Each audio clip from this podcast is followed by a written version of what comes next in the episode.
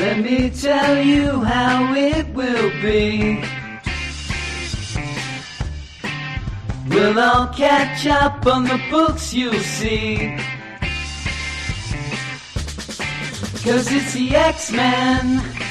Yeah, it's the X-Men.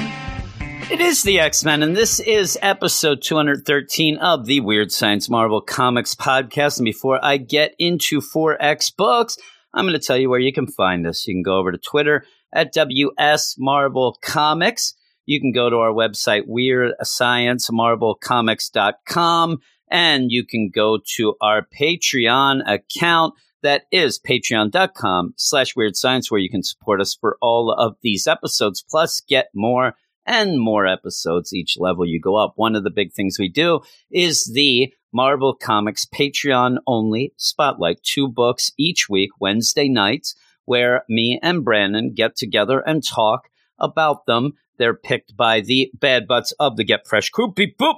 And this past week, they picked Web of Venom Wraith number one and Rise of Ultraman number one. So if you wanted to listen to those, head on over to our Patreon to listen. But we're going to get into, or I'm going to get into, four books here on the X side of things as we head off to the Ten of Swords story. So we're going to get some things that are going to be put out there that okay, that's that's heading towards that. Things like that. Of course, Excalibur being a big book that is going to lead us into the Ten of Swords, a book that I haven't really been enjoying that much myself, but it is important. So we're going to go off right now and we're going to start with Excalibur. All right, Excalibur number 11 is written by Tini Howard, art by Marcus To, colors by Eric Arciniega, letters by VC's Ariana Maher.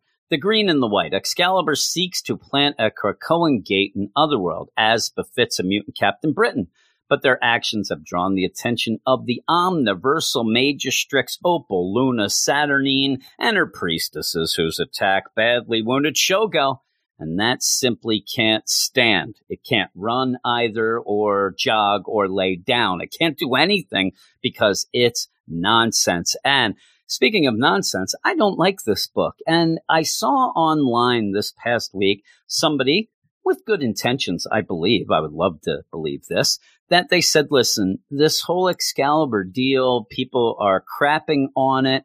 And I think it's because it's a woman writer, because Tini Howard is a woman writing it. And I sat and thought about that. And I thought, well, that's bullcrap. Because if you do see a lot of people, you know, crapping on a book, for the most part, it's because the book isn't great because the book is not that good. Now, there is a little extra thing involved, I think, with this Excalibur book. Number one, there's a lot of X books out there, and some people do have to make choices. They can't buy them all. So you end up with people saying, which seems negative, but hey, I'm dropping Excalibur. I don't think it's that good. It's it, but it, it's almost they have to. There's also some that are going, well, I ended up dropping Excalibur early. I didn't like it. I didn't think it was good, but now I got to read it because of this Ten of Swords, and now they're pissed. Like you're you're making me read a book that I don't like. In the meantime, there's just other people saying it's just not that good. There's where I am. I don't think this book is good. I think that this book meanders through stories. Stories never seem to end. And then when they do, you think that they barely even started. I mean, you have this whole thing where one of the major things of this book to start with was Betsy being the new Captain Britain, the mutant Captain Britain. Oh my God, nobody wants a mutant Captain Britain. I'm not really getting really why or how or what. But with that, you end up having her then having to fight her brother, Brian, who is being controlled by the new ruler of the other world, Morgan Le Fay we barely got anything from Morgan Le Fay except that she didn't like the Krakoan weeds getting in her bathtub, eh, eh, actually her scrying pool. But you end up with just that. Then she's defeated. Jamie Braddock is put in her place to rule Otherworld. We barely know what he's been doing. Even here, you get this deal. Oh, you don't know what he's been doing. No, you, neither do I because we go through things. Then we end up having a hunt for werewolf skulls that seemed like it was going to be this big, big, huge thing. It just is a GPS to lead to the Starlight Citadel, which then that kind of just been hanging around and the whole, you know, Saturnyne thing just again, you're not getting much of either side of a fight. You're not getting much character work of anything, especially who would be the bad guys. And so when you end up having the Excalibur team going around, I don't ever feel like what they're doing is big or important because it's not set up well. It's not set up for me to care. And I go into this book wanting to care. I am not, you know, a Captain Britain fan. I don't know much about Captain Britain. I wanted this book to give me the idea of why Captain Britain, why this Excalibur team is so cool. In the meantime, you have Gambit and Rogue, two awesome X Men who most people love, and they just hang around in the background. They don't do much. Yes, at one point, you even had Rogue in a coma being the lighthouse. And Gambit grumbling and mumbling that he didn't trust Apocalypse. But there's not a lot for anybody to do, even though the team isn't that big. You know, we, we argue a lot of times about, oh my God, with 12 characters on a team, there's not enough space for each character. The issue here is just there's just not much story for anything with the character to do. And so when you end up saying, I think that this book is being crapped on because it's a woman writer, I think that's complete bullcrap. And and I will have a, an aside. If you are listening and you're saying, "Well, I don't like it because it's a woman writer," please just stop listening now because I, I, don't even want to have your bad karma seeping through my computer because that's awful. And, and there's no reason to do that. For the most part, you know, you read a story, you like it or don't like it, but please don't not like it just because a woman wrote it. But on the flip side, and there's always a flip side, and this is why I end up kind of getting in the argument about the big, you know, comics gate SJW deal because there's there's always a flip side. And what I've learned in my lifetime is that nobody's really great. Most people giving to their own devices are pieces of crap. And so when one side is looked at as, oh, that's horrible, horrible, horrible, there's usually something bad on the other side as well. And the idea of saying, hey, this book isn't being looked at as a great book because a woman's writing it, flip it again. And the flip side is, please don't try to say that you're going to defend the book a bad book, say that it is good just because a woman's writing it. Just go by the book. Go by the book. And if you like it, you like it. That's up to you. As Bobby Brown once said, that's your prerogative. And I don't like it. And it has nothing to do with except what's in and what isn't in the story. This is going to give you some things, though, that are going to push us towards the Ten of Swords, this issue.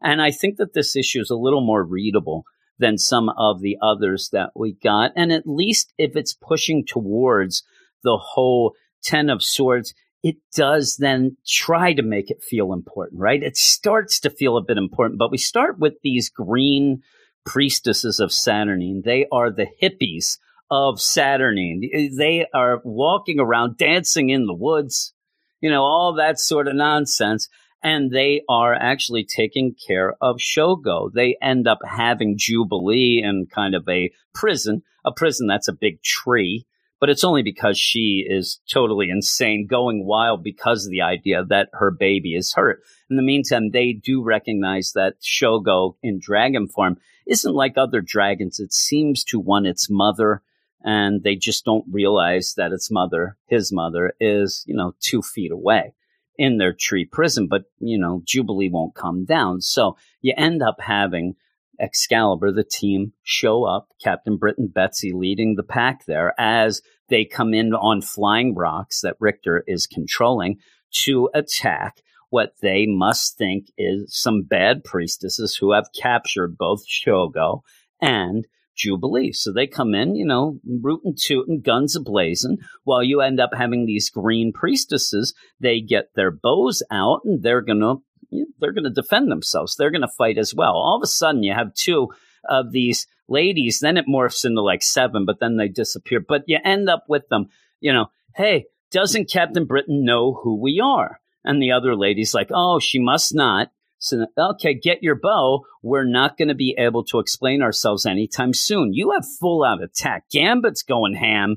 He's throwing his cards like it's, you know, three days from Sunday. Everything's going, yeah, oh my God, it's such a battle. Oh, what's going to happen?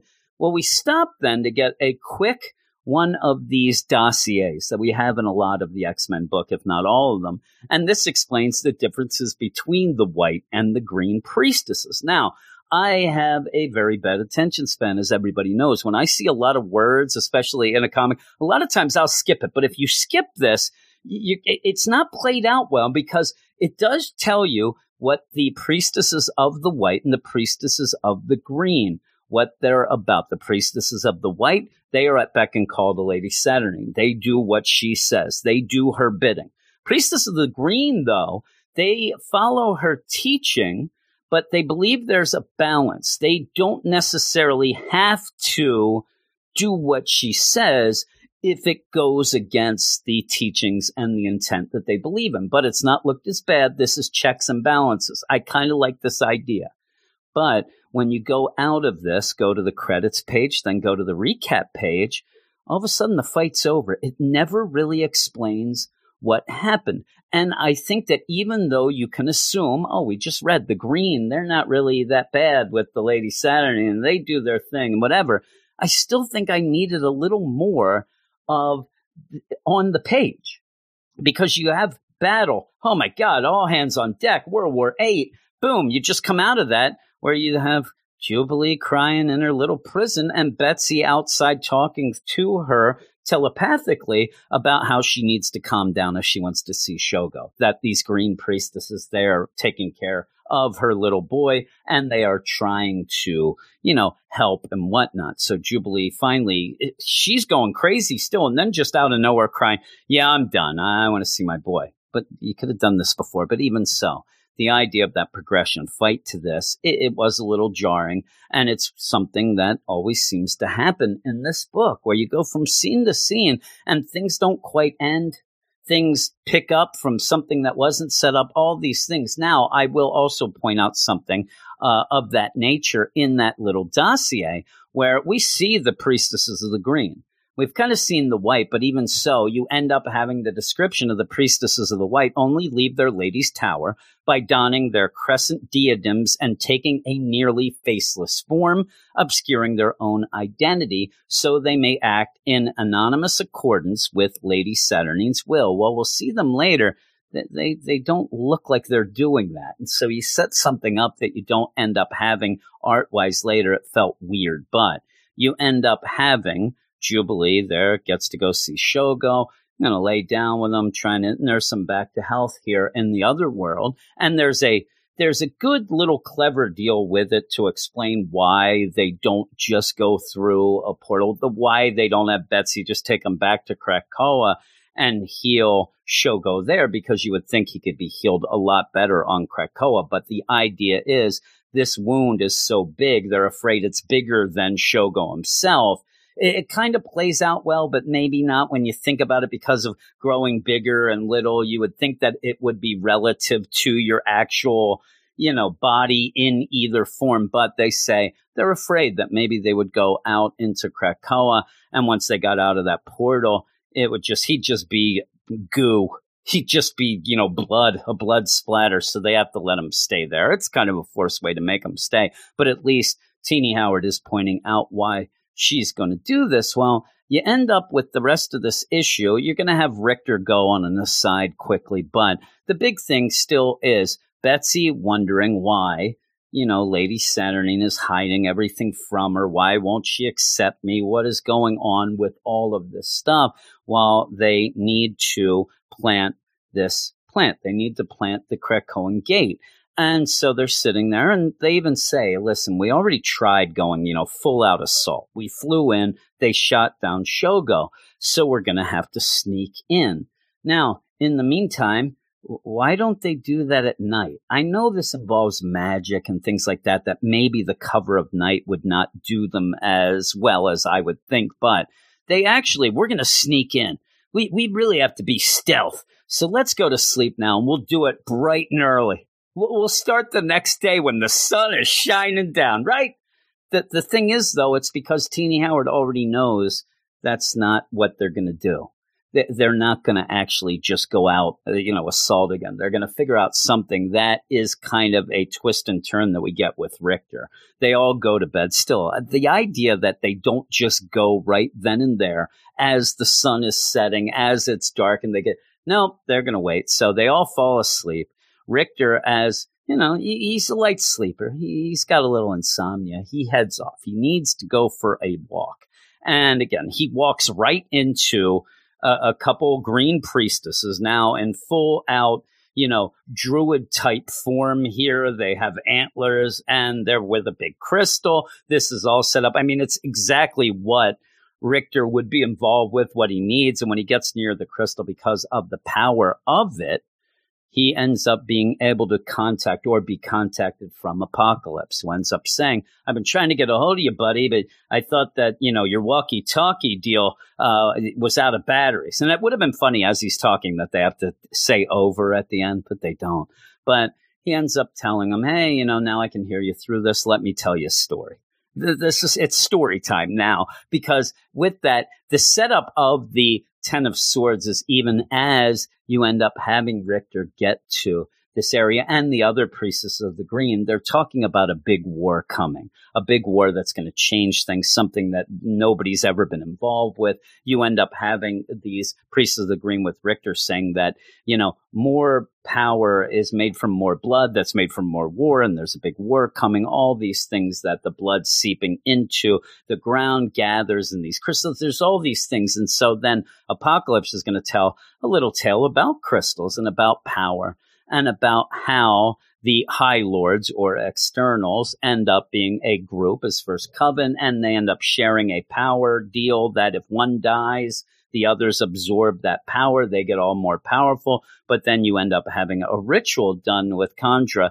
who ends up being a tie-in to Gambit in this book as well. But Kandra decided she didn't want to share anything if she dies, so she put her power in a crystal, and you know it was this whole thing about yeah, you know, and it's kind of bull crap because that's stealing the power deal. But it, it just, these things should be important when we get on to Ten of Swords. It may be more important to people who are a little more in the know, but it's, it's all set up in my mind where Rictor hears all this. And like I said, he ends up waking up going around. now. I'm going to go for a walk, stretch the legs, find exactly where he's going, where these two priestesses are, which allows Apocalypse then to talk to him and even ties in a little with what they had said before Apocalypse does that. Well, the setup is, you know, hey, get that gate going. And also even that, hey, Apocalypse, we, we didn't get that gate. Oh, that gate, that's not really that important. You know, we still want to do that. And everything happens in this book. It's like nothing is ever important after it was important. But you end up then where the Excalibur team has to say goodbye to Jubilee and Shogo. You guys are going to have to stay here. We can't take them back. I already explained that. And they're going to go to the Starlight Citadel and see what's what. Plant this gate, you know, and check things out. And they're like, oh, what are we going to do? How are we going to sneak? Rictor just basically says, well, we won't fly in. Let's go underneath. Let's go underneath. I have my powers, you know, my rock powers. Let's go underneath and we'll pop up, plant that thing, and get the hell out of here. Well, when they do go, he ends up popping out not on the grounds of the Starlight Citadel, but on the nearby mountainside so that we can have a fight. Uh, again, explain more to me why he doesn't just go right to the grounds. They even pop up, oh, the grounds are over there. Th- there's the grounds. Uh, yeah, we're we're still going to have to fight. So basically, you did nothing. You you just didn't get shot down from the sky. Well, while this is going on, and they're going to fight, and that's where you do end up having the white priestesses come out. And I said earlier where they end up being obscured, so they all look like one. Well, you got a blonde, you got a redhead, you got a bl- uh, brunette, you have all, all diff- different hairstyles. they don't look different. It goes against what you told me about them earlier. Well, they're shooting arrows while Rictor starts to, you know, get the plant, get the gate going a little earlier. It's one of those things. Tanya, my wife, was planning peppers, and she started out by putting those in you know, an egg carton and get them going. They sprout, then you put them in. he's going to do kind of the same thing as he's trying to make this flower sprout a little as we're going to go then and plant it as the gate. Well, we have the big battle going on again, where you have Excalibur going against the white priestesses, which they kind of just retreat at one point. They, there seems to be a lot, then there's not. You end up having Gambit, he's clearing a path. They end up planning the gate. And then for some reason, they say, you know, someone has to use the gate. Why? Why isn't everybody using the gate? I mean, this was what you were going to do. You went to plant the gate.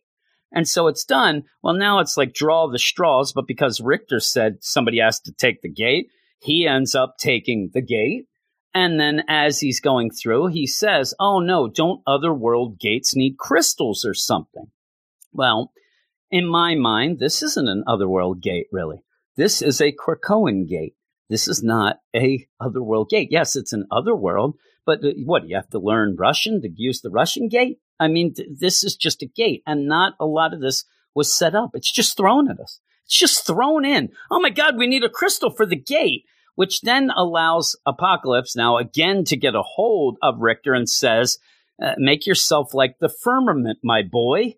And a place on earth, an anchor for a location so that I may find you and bring you to me. And then he pops out. It seems like maybe he did, didn't. We're going to have to see. I'm worried that Apocalypse is up to no good and maybe is mm, talking about that crystal and all that earlier is going to do something to Rictor here, but we'll see. But again, these things, you end up going, we're going to plant the gate. You go, you, you pop out of a mountain. No, no, we got to fight our way there. And, and the fight's only a couple panels doesn't even seem like much of. Why do that? And then you end up planning it. Oh, who's going to go through the gate? Well, why not all of you? And also, oh no, I didn't have a crystal. All these things are just thrown at you. They're just thrown at you.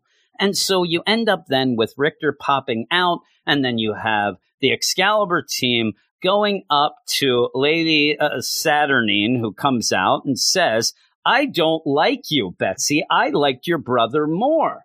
And then Betsy says, I'm sorry to hear that because I'm the only Captain Britain you've got. Dan, dan, dan. I'm like, I don't even know what you're fighting about. you, you like our brother more. Oh my. But yeah, you know, let's get more into this. And everything's just glossed over nonsense. And I, I end up because I, I get angry at this book. I end up talking way too long about it. Way, way too long but it's because if I just say, I don't like it, uh, yeah, it's a little bit of bull crap mixed in with some vague references, mixed in with awful dialogue and no character work, then people are, oh, look at that hater. I, I, feel like I have to explain myself, and I still know that people will just say, look at that hater. So whatever. Whatever's. I give this a five out of 10. I did like the art, and there are some things that seem to point towards the 10 of swords. Those are big.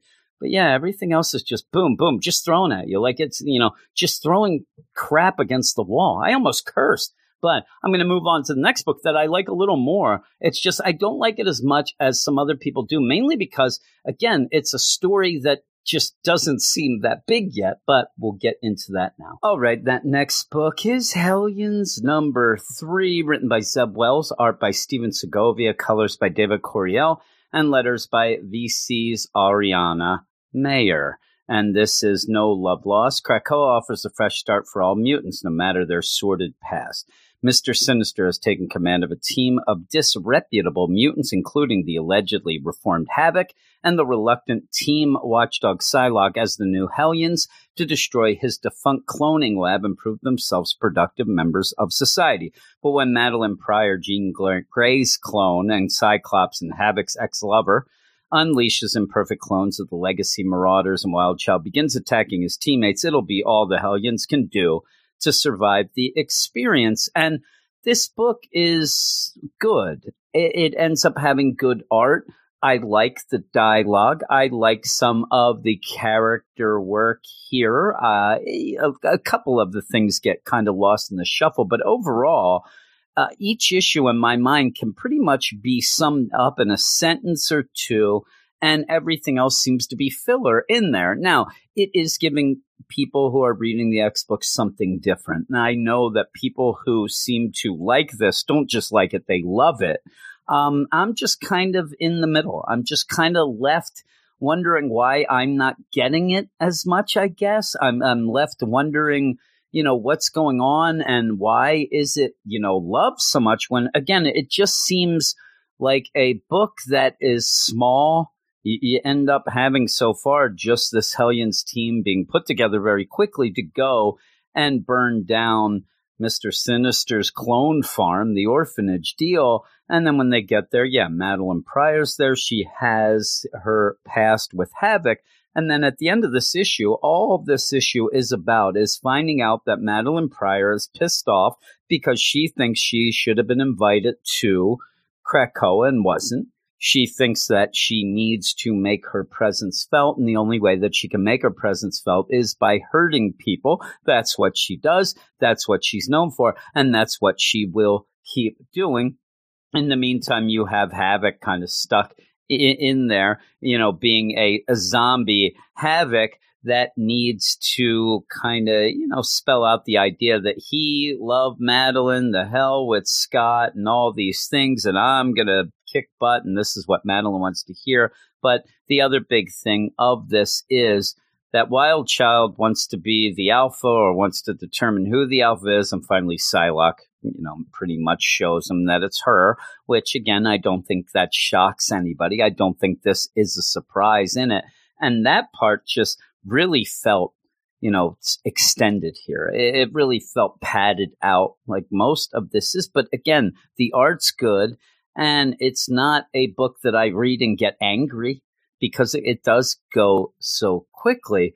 But yeah, you, you start out this issue pretty much having Madelyne Pryor spell out. She wants the first thing she does is, "Hey Havoc, how can you scream without a mouth?" Ah, he doesn't have a mouth, and then you go where she's going to tell a tale that starts with what I thought she was singing, the immigrant song, but she ends up going and, you know, hey, here's a tale of somebody who wanted to fondle the sky but was grounded by the touch of another, your brother. Hey, I'm pregnant and I have problems. Hey, and your brother loved me, but you love me too. And hey, I just want to be a girl.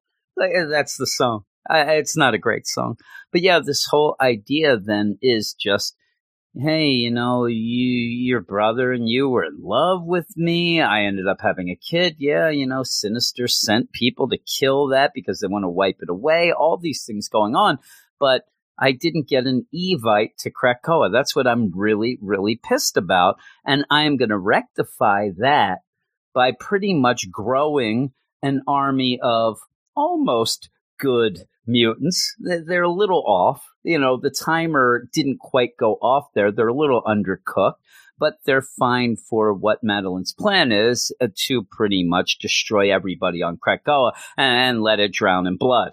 So you don't really need, you know, fully cooked mutants to do that as long as you have numbers. It's a numbers game here of what's going to go on. And, and pretty much Madelyne just pointing out this whole time to Havoc yeah, and then I- am gonna end up, you know, throwing your head at Scott. And then she talks a little more. I just want to be a real girl. And then I'm going to throw your head at Scott. Hey, I just want everybody to realize that I'm pissed off, that I'm not going to, I wasn't invited to Krakoa. And then I'm going to throw your head at Scott. It's all these things going in. And again, it, it looks great. It's pretty cool, but you have that, and then in between, you end up having Psylocke just ripping apart Wildchild, who does end up healing, healing, healing until the very end when you have Psylocke just snap his neck and then, like, hey, I guess you are the alpha. Finally, finally, you realize this Wildchild. Now let's go clean up this mess.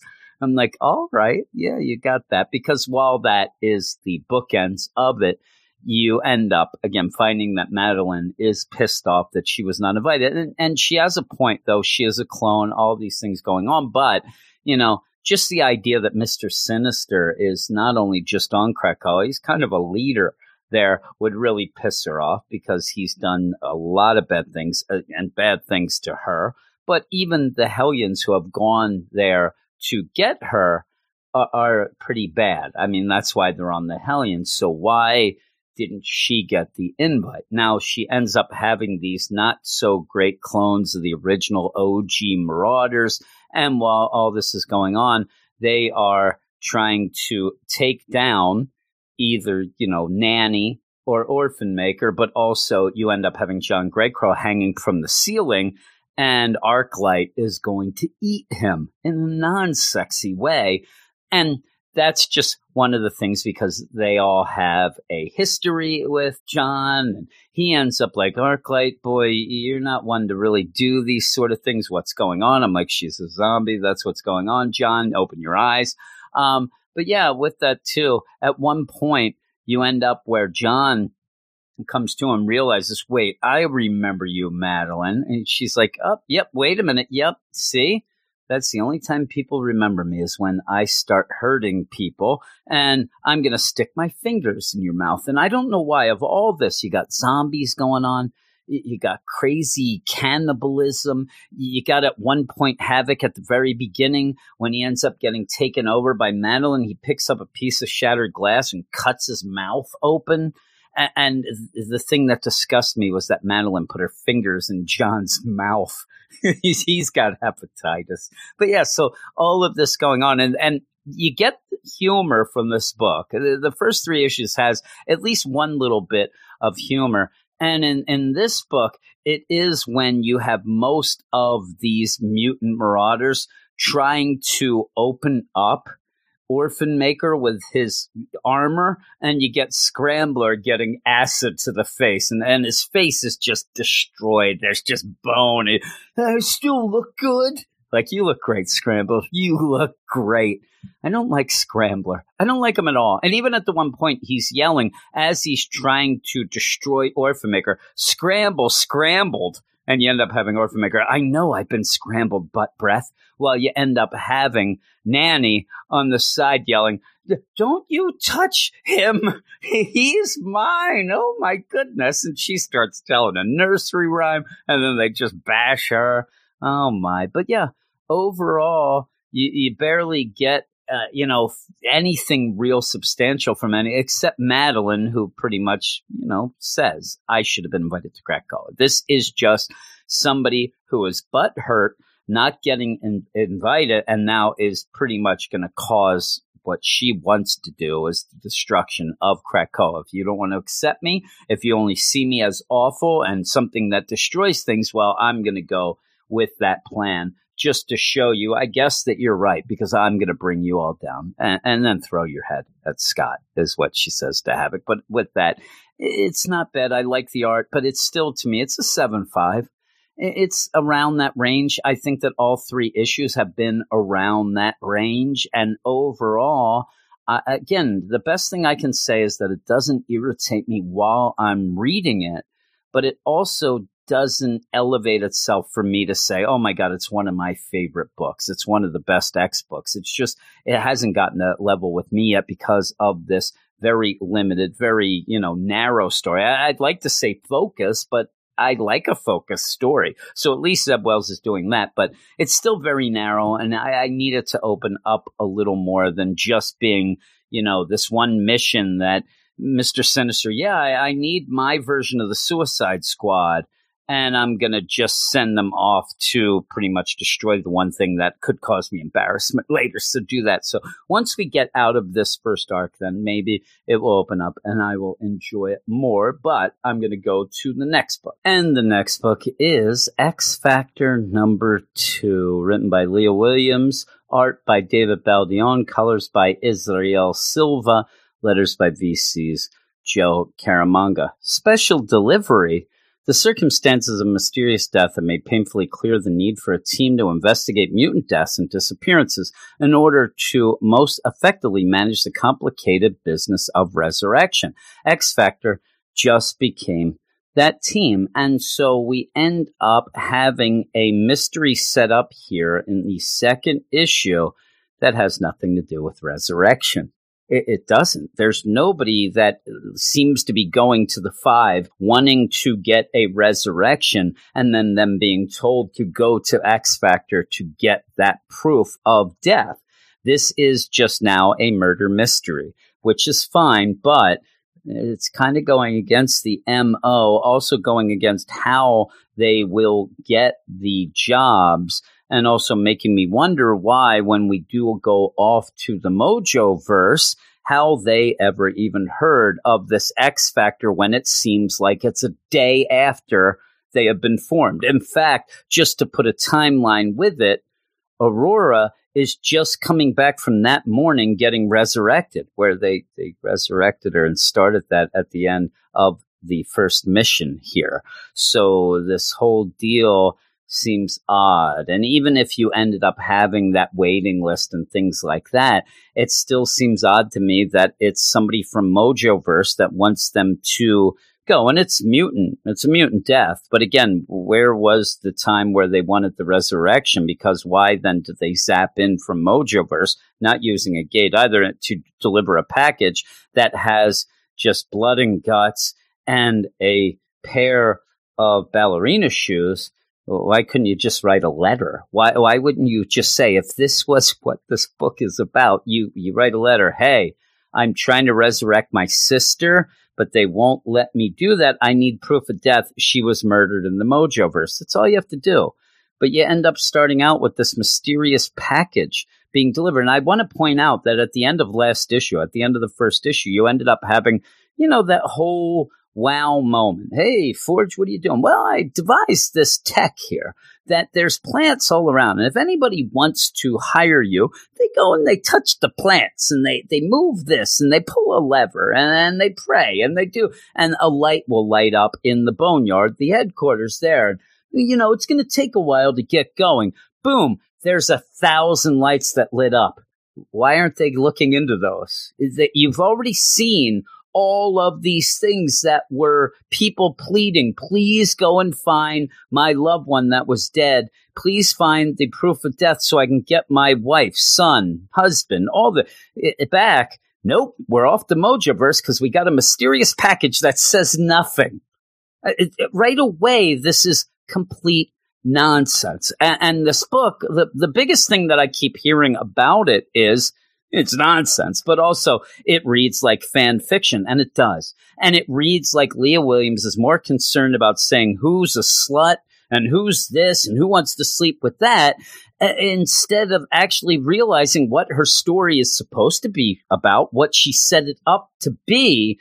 And like I said, they have pretty much in this have left behind at a wink of an eye a ton of people begging them to go find proof of death for loved ones to get them back off the Mojoverse. We go because this book is just there as a joke and it comes off as one as well. And that's the, the thing How there. Dare How dare you indeed? So you end up where this mysterious person listening to some beats Eat beets every day. I don't listen to them, but though I've eaten so many of them, I, I probably will think they're talking to me. But ends up there where delivers a package. It, the package even has a, a, you know a UPC, a, a scan code deal that they never look into. And why would they have that? Because it just says X Factor. And you have somebody hand delivering it.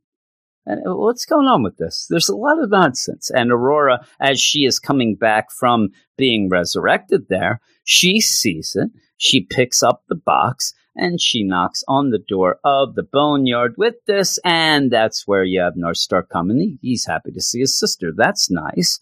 And hey, come on in. You know, we're, going to move you into the, the room. This is great. Oh, this is the best thing. Hey, what did you bring us a housewarming gift? No, no, this was left outside. You end up having amazing baby come uh, uh, week, week, week. That's how amazing baby barks. And then as they're not paying attention, somehow amazing baby knocks down this package that's filled with pretty much looks like blood and a pair of ballerina shoes that have a bunch of different sponsors on it. So again, they're like, oh my God, what do you think this is? A package of blood. I, I think it's a terroristic attack, is what I think. But they just go right with it. Oh, it, it's a case. It's it's it's a clue. It's forensics, and you end up having Eye-Boy go and get a cup, a mug, scoops it up. Forensics, and they forensics they're going with. I'm like, all right, amazing babies eating this, and they pick up these ballerina type shoes there, and they're like, I don't recognize any of these sponsorship logos. And like, oh, well, let me check into that. And you have prodigies like I will get to the bottom of that. I have multiversal connections and I ran it through my computer that pretty much will just do anything for us. And boom, Mojo World. It, it might as well have just been the setup of them in the boneyard.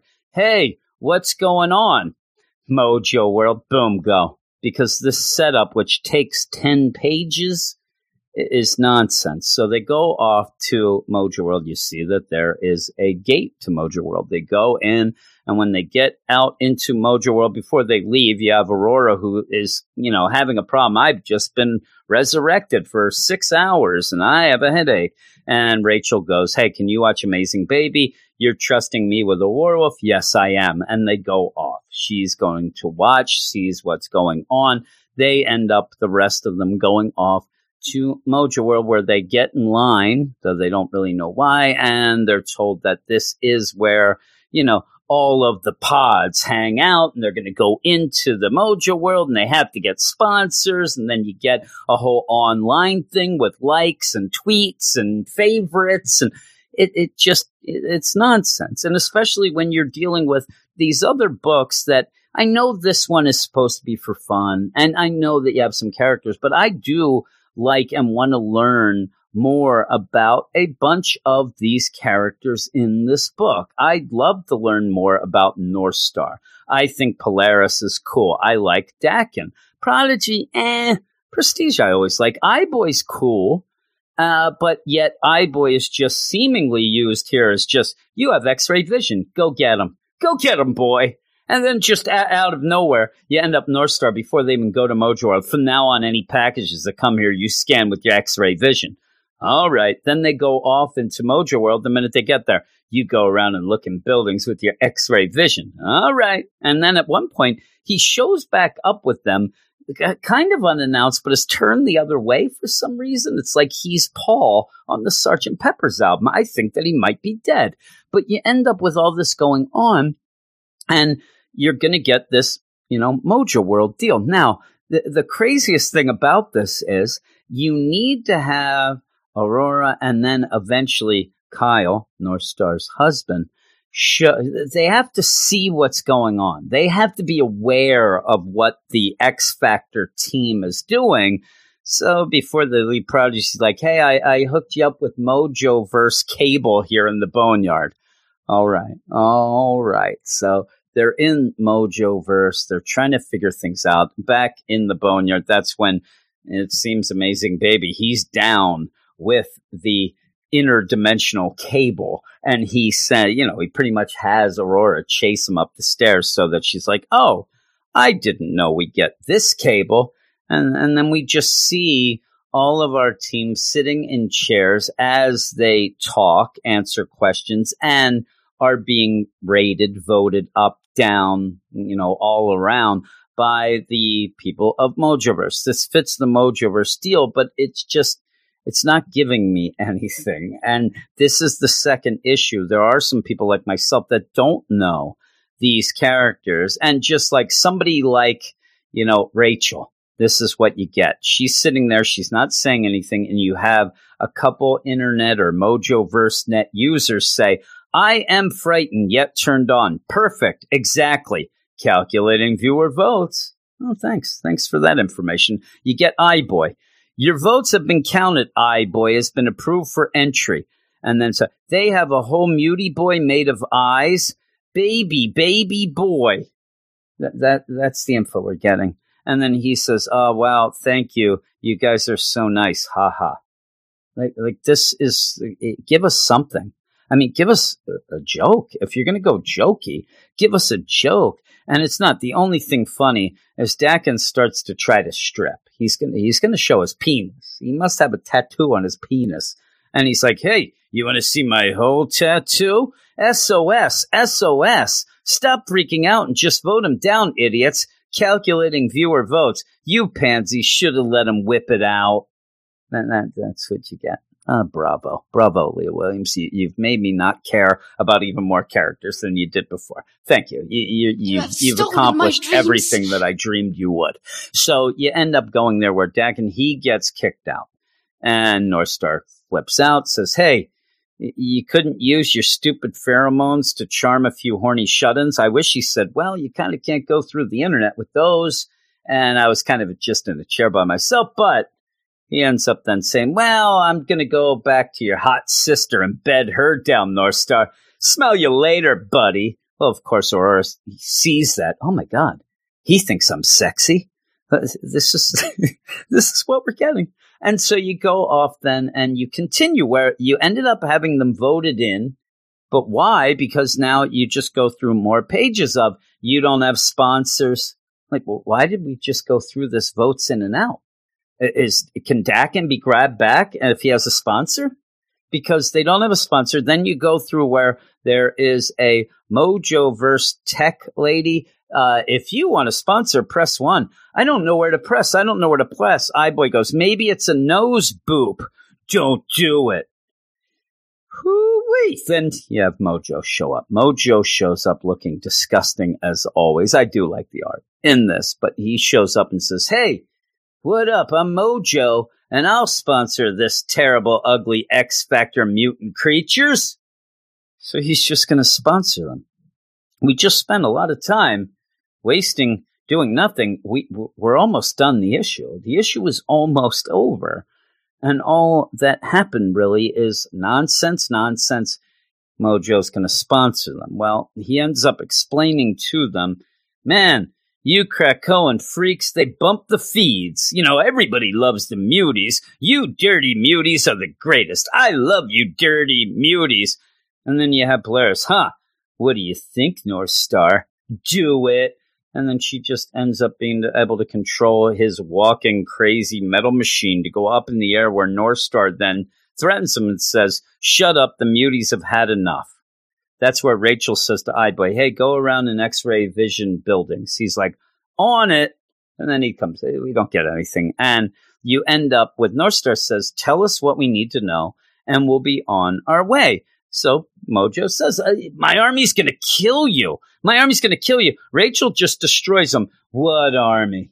All right, so now you have Mojo. Fine, I'll talk again. Not really anything going on, just things happening to fill space, it seems. And then he, he explains that he has set up that there are five people on Mojoverse that get so popular on the Mojo verse and and its headshot is is kind of the deal of this. That's the big program going on the internet thing.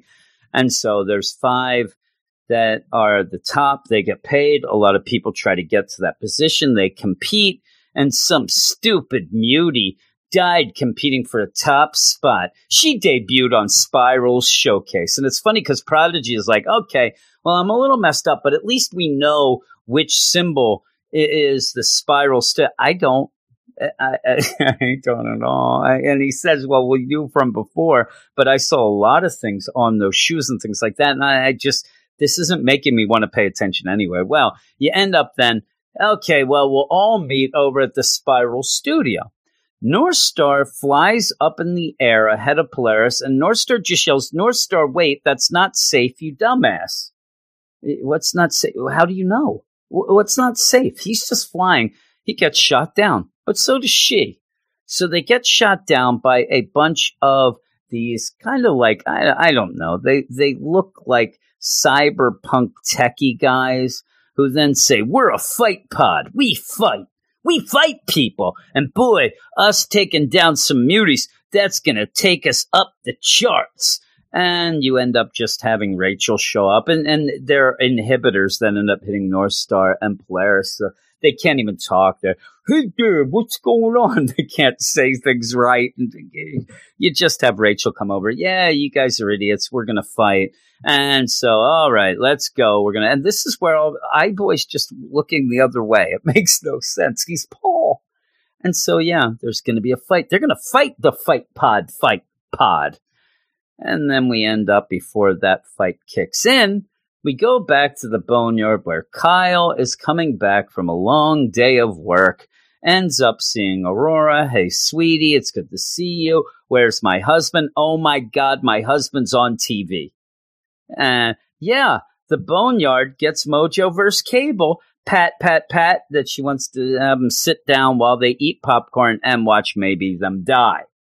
But it just, it's just nonsense. It's complete and utter nonsense. And if you want to argue with me that it's fun, there's your argument. You can say that it's not fun for me, but I think that some people may dig that and, and use this as the book that at least isn't trying to be ultra serious and set up huge things. And this is just there. But that's kind of one of the reasons why I like New Mutants already. And New Mutants is so much better than this. It is so much better than this. I still don't expect, unless there is some behind the scenes things that X Factor is going to tie into something, you know, even post Ten of Swords, something like that, that maybe I can't see this book lasting. I can't see this nonsense just going on and on. And we, we get another issue this week. This this book's coming out hot and heavy to catch up to something. I wish it would catch up to a story, catch up to something that makes sense. And I, I do sit here and I wonder if we will end up ever seeing that deal that Forge set up with all the sparkly lights when people want a thing, or that was just thrown out there and left behind. Uh, most of the things that I've read from Leah Williams, the the thing that happens is each issue gets more and more off the freaking ranch until it is so convoluted, so just not making sense that things just have to be shut down because it, it, there's just nowhere else to go. And when you end up having her write this, and she writes some wacky stuff, I'll tell you, you throw that in the Mojo verse, you're really, really asking for trouble. But overall, I'm going to give this. I like the art. I want to give it a six, but just really overall, too, just they get a, they get a, a case and then just go to Mojoverse, and then they're going to fight a couple people. Not much has happened here, but I'll be positive. I'll give it a six because of the art. And like I said, there is a fun factor to it. I have fun laughing at it. I'm not laughing with it, but at least I'm laughing. But I'm going to go off now. And if you if you're sitting there like, boy, this this was not a positive X Men catch up uh, episode, you're right. It hasn't been, but things will change. We have one more book left, and I think things are going to go up on the positive tip as I talk about X Men number 11. Ah, yes, the last book is X Men, written by Jonathan Hickman, art by Leinil Francis Yu, colors by Sunny Gho, and letters by VC's Clayton Cowles. Empire, this is an Empire tie in. Eh, we're, we're going to get done with this Empire stuff eventually, right? Eh, are we? Oh, my. The Kree and Skrull empires have united under Emperor Hulkling to fight a common enemy, the celestial messiah Quoi, and his plant-like Kotati, who have claimed Earth's moon as their own. The X-Men began to fight back on the moon, but in doing so drew the attention of the Kotati to a much bigger target, Earth and Krakoa. We saw this. We saw that, you know, the stuff that was going on on the moon did point towards Krakoa you end up having one of the dying Kotati. He said one word. What was it? Krakoa. So yeah, they're they're on the attack. The the Kotati are coming to attack. Now we don't exactly start with that. We start with the reminder of how freaky Summoner is. Oh, Summoner, you are a freak. And you end up having, you know, some side mutants, some cool ones, Rockslide Loa and all go and like, hey, I heard that summoner was somewhere around here. Let's go find him. Let's see it. I heard he's a weirdo. Let's go. And they do end up seeing him. Like, he's just sitting there by himself, talking to himself, playing a game. I mean, look at him. Look at that jerk. Then they go over to him and like, hey, and he is so freaky. Summoner, it, it just he makes he scares me in a way that isn't like because I'm frightened. It, it just freaky, just weird. But the the dialogue, the looks on the faces, all these things. Where, hey, what are you doing? Oh, I'm playing a game, a game of Arakko. I learned to play it as a child, but it's certainly not just a game for children. I played it many, many times. I'm telling you, I'm freaked out. And I'm like, all right, well, uh, you know, how, how do you play? What does, what do you do? How does it work? Oh, that depends on the player, actually. Each game is adaptive. It changes. You can play with one player, as I was getting ready to, but it's better with two. And you have a know, what, what's it called? Oh, in symbols. Oh, the, the word is an Arakkii word. It doesn't translate cleanly, but I suppose the closest thing is trial. Or maybe test would be better. Ah, yes, it's a game about discovering the soft places inside both you and the person you're playing against, how to defend, how to attack. It's a game about weakness. And then you have Rockslide. Whoa, what if you don't have a weakness? Oh, that's how it always starts. you are a freak. And so Rockslide basically says, Yeah, I'm in. You just get, it continues to be just freaky where you have some that's like, well, excellent, but one word of caution. Once the game begins, we do not stop until it ends. Oh, I've missed many a meal that way. oh my God. Rock's like, what, what's he eating? Pebbles? He doesn't care. What's he eating? Rock candy? He's like, I'm in. Ends up, you know, choosing a piece. It changes in his hand to him and you even end up everybody's like what's going on? And then you get the last bit of this of then place your piece anywhere on the board which just looks like a, a tree stump that you know cut. Uh, as with life where you begin has little to do with where you will end. All the moves are yours and they can take you wherever you choose or more importantly where fate demands. And then all of a sudden the kotati attack. You end up with the the tink of the rock slide piece. Boom. And as he puts it down, uh, Kotati's ships are now attacking, and you end up having Summoner. Well, that's ominous. Yes, it is. And so are you. You freaky, you freakazoid. But you end up then with the Kotati attack. Now, we go to a day later when this then goes on. And what we end up doing is having Exodus teaching a lesson to a bunch of mutant kids. Some of them, it seems as if their loved ones, their family and friends, have been killed in this Kotati attack. You have Exodus spell out that when the attack happened, they were sent to the other side of the world, to the archipelago, all these things going on where they may not know, but you may have heard whispers of what happened. But I'm here to tell you the real story. And, and there's a name that you have to remember. Anytime anybody says badass, you say Magneto. It's like a call and response. Badass Magneto. You say, bad, you know, you have all that. But as this is going on, you even see kind of, I, I think maybe a little, you know, of Jonathan Hickman laughing at himself. Like I, he may not. He seems like a serious guy. But the idea where Exodus says to one of the mutant kids, "Hey, why aren't you afraid? Why aren't you afraid of what happened?" He's like, well, why should I be? If we die, we just come back. I mean, really. And this is something that we've all said about the, the X books, where you've set it up where a lot of the stakes are taken out with that because the five will just bring them back. But what I do like is Exodus says, yes, that is true.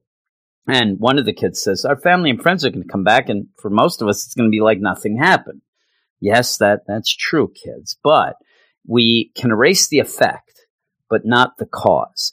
And so are you afraid? And you end up having them chant in sing song fashion as, you know, they're kind of the Krakoan youth going on here. You know, we do not fear death. We fear man and those like him.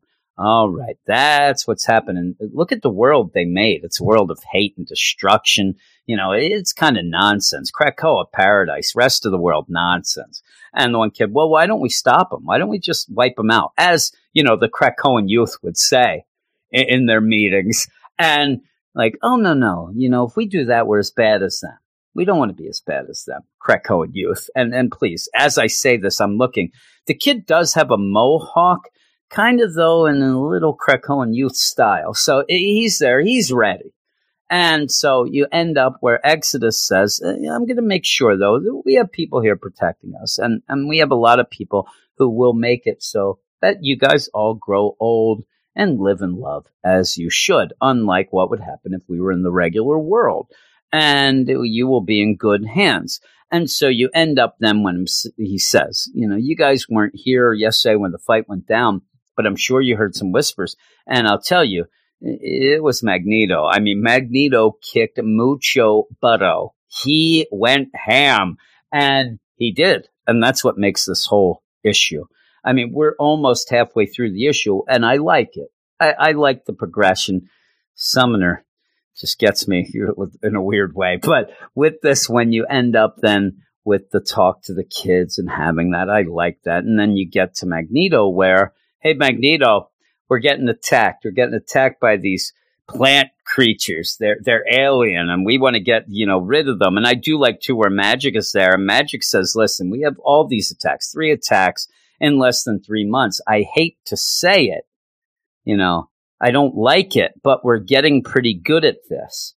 And then Magneto just looks at her and says, "I'm tired of this." And it's like almost like to me, this is like one of those things where th- there's been a raccoon trying to get into the get into the crops. I don't know what a raccoon does in the crops, but let's pretend uh, there, there's a fox that keeps getting into the chicken coop, and you, the kids have to keep running to their dad. Dad, dad, the fox is in the chicken coop. The fox is, and you know, he comes out and he's like, oh, jeez, you know, here we go. Oh, dad, dad, don't kill the fox. You know, the, all right, you know, shoo, fox, get out of here. Well, this is at a point now where dad has been woken up seven straight days.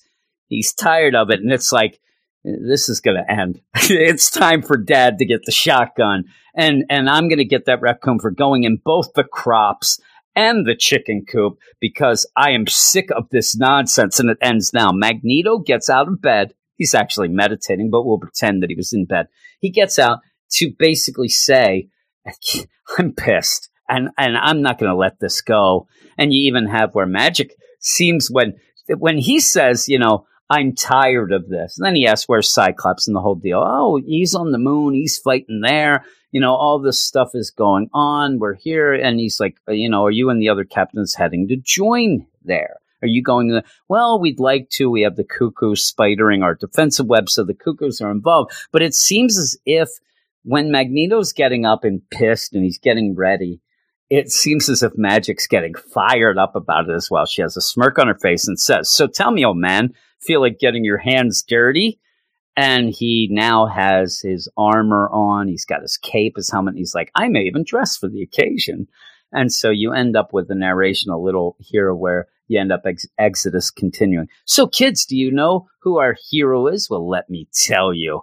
A hero fights for those who can't. You just see all of them, even the cuckoos going. But pretty much as Magneto, he's shooting his you know, balls. I don't mean he's shooting his balls. He's shooting his metal balls at the Kotatis, ripping them apart as they're coordinating things with the Cuckoos. There's a little bit of a line here, a little bit of a joke like, Hey, uh, you know, you're doing good. Thank you, sir. Of course, Mindy. Actually, I'm Sophie. No time for that nonsense, child. And then later, when Magneto says that he thinks he's talking to Mindy, she says, No, I'm Sophie and there's no time for this nonsense. She throws it back at him as he's coordinating with Sage, and they're trying to get a feel. Sage has commandeered some weather satellites, but also some military satellites that are above Krakoa at that point. You end up having Black Tom. He's going to town, and Black Tom is pretty much taking it to the streets, giving it back to the Kotati with vegetation. That's kind of cool. You also have Iceman, who's Iceman in them, but then you also have Magma, who at this point is about to attack. You see Wolverine in the distance. At this point, you see Cyclops. It's kind of going against what we heard earlier, but you end up with all this stuff going on, and you end up there. Hey, um, hey, uh, you know, Magma. Did you go around and look to see where there were some volcanoes and stuff? Did, did you go and look where we could use some, you know, volcanoes of Krakoa to attack? Yep, I did. All right, go to town. And so this is where I thought, and I think that you kind of are supposed to believe that what, you know, what magma's going to do is just pretty much destroy everything with volcanoes. Uh, but that would also destroy a lot of Krakoa. But you see that it's a little smarter than that. And it's a little more of a plan because when you end up having this volcano erupt with the help of magma, you then have uh, Erik call over to Iceman and say, "Hey, Bobby, you ready? You ready to cool this crap down? He's like, oh, yeah, not a problem. And so when the magma jumps up, he freezes it and it pretty much turns to metal. And that's what it is. It's liquid metal. He has now cooled it into metal. And it's kind of a funny line because it, it makes Magneto a badass, but it also makes Bobby a little bit dull, where he's like, I don't know if this is going to work for you. It's a little brittle. and I'm like, are you just setting him up for this? Because then Magneto says, broken metal with sharp edges. Huh, whatever will I do with that?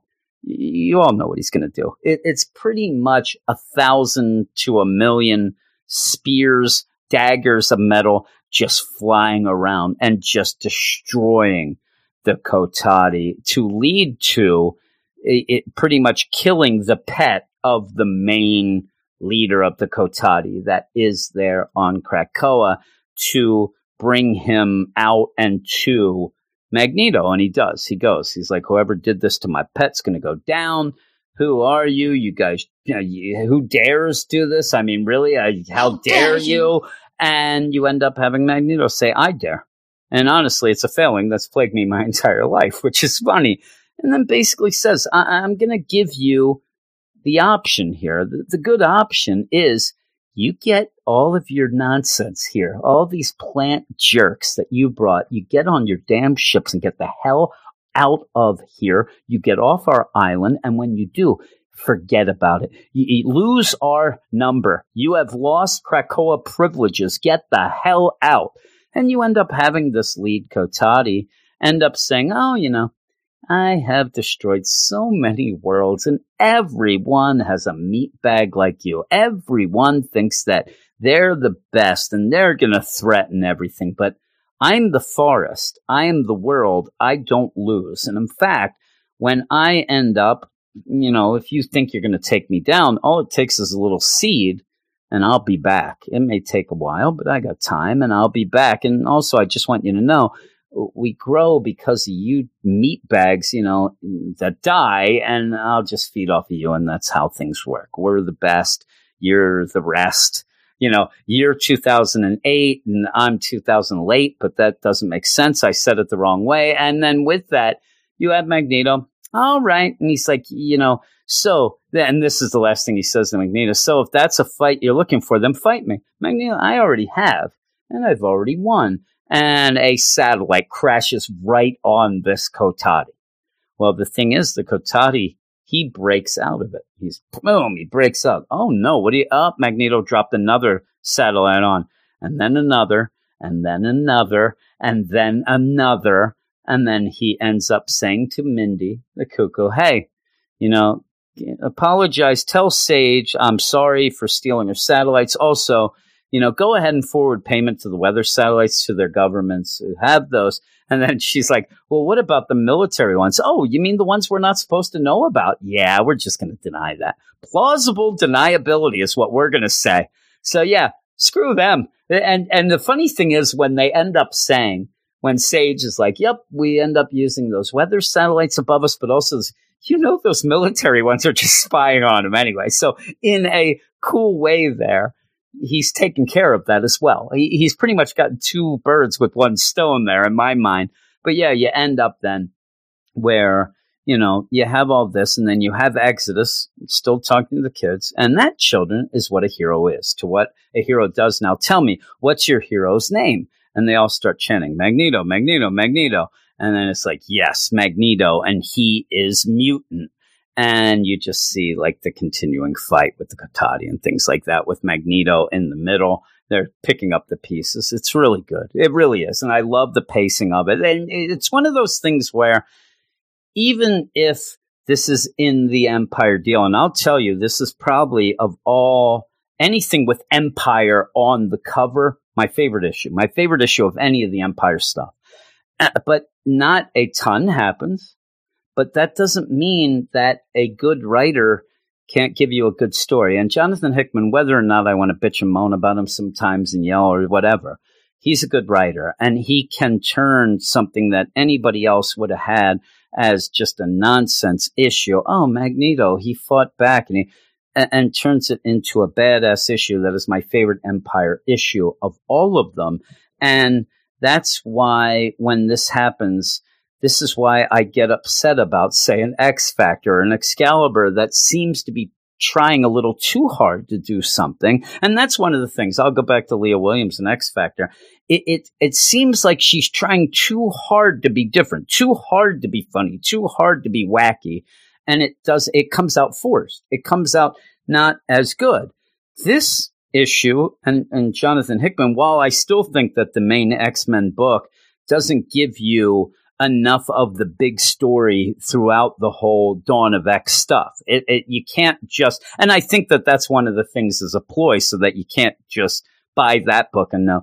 But with that though, you do something like this and it just, it feels big, even if it's not. It feels, you know, huge. It, it's great. You're pumping your fist, even though I don't care about the Kotati. And just the idea that I read this to do this after Empyre was done. So I know none of this mattered. I know that this Empyre nonsense didn't pan out for me at least. So this should, I should be reading this getting angry and saying, oh, you know what? But no, you end up being able to have an Empyre tie in, the Kotati are there. But you remember that you're writing it for X Men fans, and so you show kick ass. Th- this issue is very similar to the issue where I really love the idea where you had Apocalypse say that he ended the Bronze Age. I love issues that show you how badass these characters are. And in this, it's so cool because Magneto now, it's not even a good or bad side with the mutants. There's just one side, unless Madelyne Pryor gets involved. But with that, you know, he's showing you that even though he's on Krakoa, even though he is just, you know, he's one with the plan, no killing humans, that doesn't mean aliens, and that doesn't mean plant creatures. And he goes to town reminding you how badass he is, reminding you that he can unleash hell on anything that he wants to. And it really played out well because of that. I am going to give it, I, I almost want to give it less points uh, well, first off, Summoner freaks. Did I mention Summoner freaks me out? Uh, but I, I want to give it less points just because it is an Empyre tie-in that didn't really matter. But I'm I'm going to give it a bonus for that. And I have not given you know a nine five to an X book in whenever, and I, am going to give this a nine five because it does exactly what it's supposed to do. It ties in to the to Empyre deal, but also gives something for X Men fans, Magneto fans, all that in a over the top way that still still seems subtle for some reason, but I really liked it. So there you go. Positive note, positive tip to end it. Thought it was really cool. I just want to end this Empyre too. Let's get it over with. I, I have personally, I have one more issue to deal with. It is that aftermath issue, and then I will put Empyre to bed and then smother it with a pillow. That's what I'm going to do after I put it to bed. That's how I roll here. Uh, but thanks for listening to me ramble on about four X Men books. And I have another four X Men issue episode coming up later on in this week. So look for that as well. But thanks, and I will talk to you soon.